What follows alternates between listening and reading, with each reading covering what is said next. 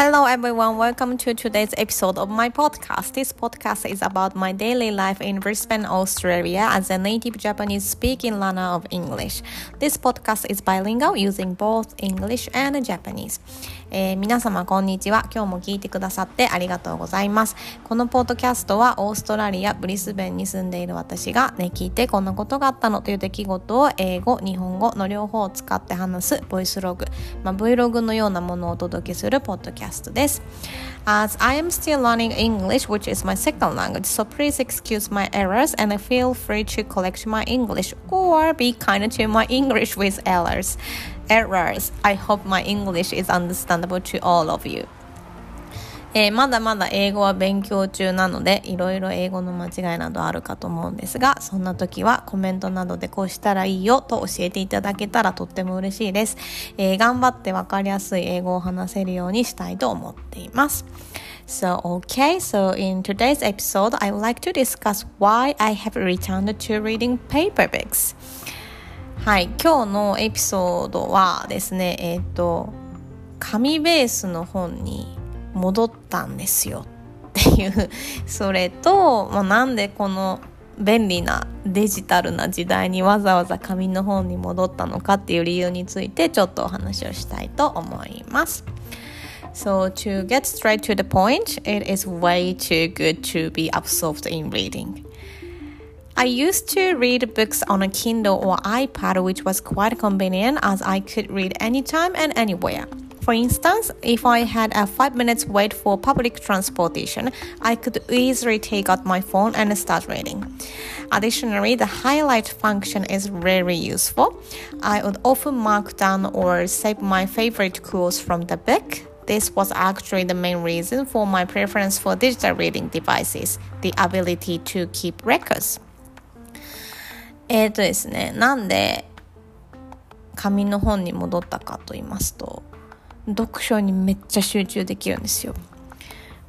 なんですけど、ちょっと私の、本を読んでたどうやって本を読んでたかヒストリーについてちょっとお話をさせてください。ですね、以前は Kindle とか、iPad とか、もちろん iPhone とかを使って本を読んでたんですよね。というのも、どこでも好きな時に読めるから、すごい便利じゃないですか。例えば、ちょっと5分ね、バスとか電車待ってる間にパッて携帯出して本読んだりできますよね。そう、あとはハイライト機能を私すごく使っていて、心に残った表現とか、この一行みたいなのをすごい残しておきたいタイプの人間なんですよ。だからハイライト機能には結構すごく助けられてたんですよ。これやる前はもう本当に紙とペンに書いたりとかしてちょっとめんどくさかったんで、だからこれが私がわざわざ電子媒体を好んで、本を読んでた、理由ですね。However, I recently discovered that the iPhone has a live text function that allows me to extract text from photos I take. So now, when I come across phrases I like while reading, I take a photo of the page, copy the text, and paste it into my note-taking app.So this function is truly amazing. So by utilizing this feature, I can now read books that are exclusively available in paper format as well. As a result, my range of accessible books has expanded, and I have started reading paper books as well. ですね、最近 iPhone に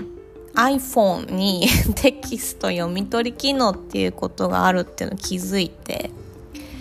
こ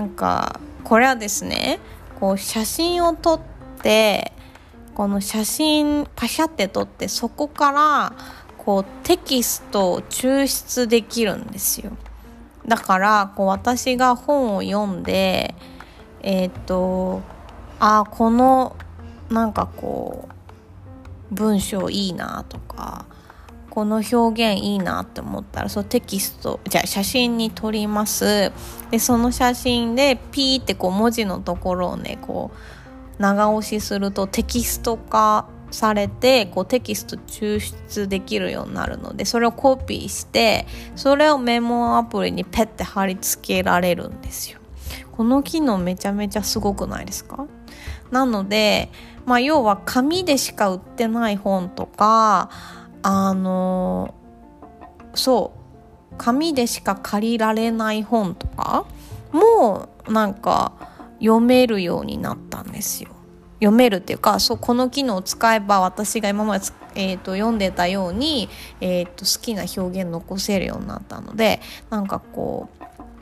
んていうんですかね、幅が広がったんですよね。これはね、ノートの方にどうやってやるかっていうリンクを貼っておきます。ノートっていうやつに私文字起こし残してるんですけど、もしねご興味ある方いらっしゃいましたら、これをちょっと調べてみてください。Initially, I did not expect much from paper books and believed that reading on digital devices was better. However, it turned out that paper books offer a better reading experience. Without the distractions of notifications and other tasks, I can fully concentrate on reading and became completely absorbed in the book.Additionally, physical books arouse me to see how much progress I've made, which brings a sense of satisfaction as I can track my reading achievements. そんなわけで、紙にね一度戻ったんですけど、電子媒体で読むより読みづらいんだろうなって思って、すごい期待してなかったんですよ。で、ただ最近紙の方がすごいいいかもしれないと思ってきたんですよ。っていうのも通知が来ないんですよ、紙だからやっぱ iPhone とか iPad とかで読んでると、仕事のメールとか LINE とか、あと他のお知らせ ToDo とかの通知がすごい来るから、それで気が散っちゃうんですよ私。だから通知が来ないってこんなに本に読むことだけに集中できるんだって思ったんですよね。で、あとはですね、紙の本でもやっぱ物理的にどれくらい本読んだかすぐわかるじゃないですか。もう半分も読んだぞとかなって、私とか今最近洋書読んでんですよ。洋書読むのも楽しいなってやっと思ってきたんで。で、やっぱ洋書って私にとってチャレンジに近いんで、洋書をね、こんなに読んだのかって思って、ちょっと満足感があるんですよね。だから電子機器でもね、もちろん Kindle とか何パーセントって何パーセント読みましたよとか下に出てくるんで、なんとなくそれと同じじゃんって思われるかもしれないんですけど、やっぱフィジカル、物理的に半分読めたとか、今日こんなに読んだんだって見られるのって結構嬉しかったんですよね。So, of course, I haven't completely quit reading on digital devices. When I'm out, I still tend to read using my phone or iPad. Nevertheless, going back to the old-fashioned approach while utilizing some new functions works very well for me. So, if you have had the opportunity to read books in a similar way, please let me know how you felt about it.もちろんね、完全に紙ベースに移行したかってするわけじゃなくて、やっぱり電子機器で読むのをやめたわけじゃないですね。出かけた時とかやっぱり iPhone とか iPad を使って読んじゃいますね。なんですけど、最新の機能ね、テキスト抽出機能を使いつつ、昔のスタイルに戻るのも悪くないなと思いました。私ね、寝る前とか家に帰ったら紙ベースが多いです最近。もしですね、こんな感じで紙ベースで読んでて、テキスト抽出機能とかを読んでらっしゃる方がいたら、皆さんはどう思ってるのかなっていうのもちょっと気になるので、あとはもしいい方法とか、もっといい方法とかあったら教えていただけたらとっても嬉しいです。Okay, so to summarize today's episode, I discussed my current reading style and the reason behind it. In short, number one, I have returned to reading paper books. Number two, by utilizing the iPhone's live text function, I can achieve a similar experience to reading on digital devices. Number three, paper books allow me to immerse myself in reading without distractions. そんなわけで、今日は最近の私の読書スタイルとそれにした理由についてお話をしました。はい、まあ今日のエピソードはね、ざっくり3つですね。1つ目、紙の本に戻りました。2つ目、iPhone のテキスト抽出機能を使って、まあ、電子機器使ってる時みたいにハイライトを残しながら、同じように読書、ハイライトを使いながら電子機器使ってる時みたいに読書ができてます。で、3つ目、紙ベースの本は読書にめっちゃ集中できてすごいっていう3つについてお話をしました。So that's all for today. Thank you very much for listening to this episode, and I hope you enjoyed this episode. So have a fantastic day, everyone, and I will see you in the next episode. Bye.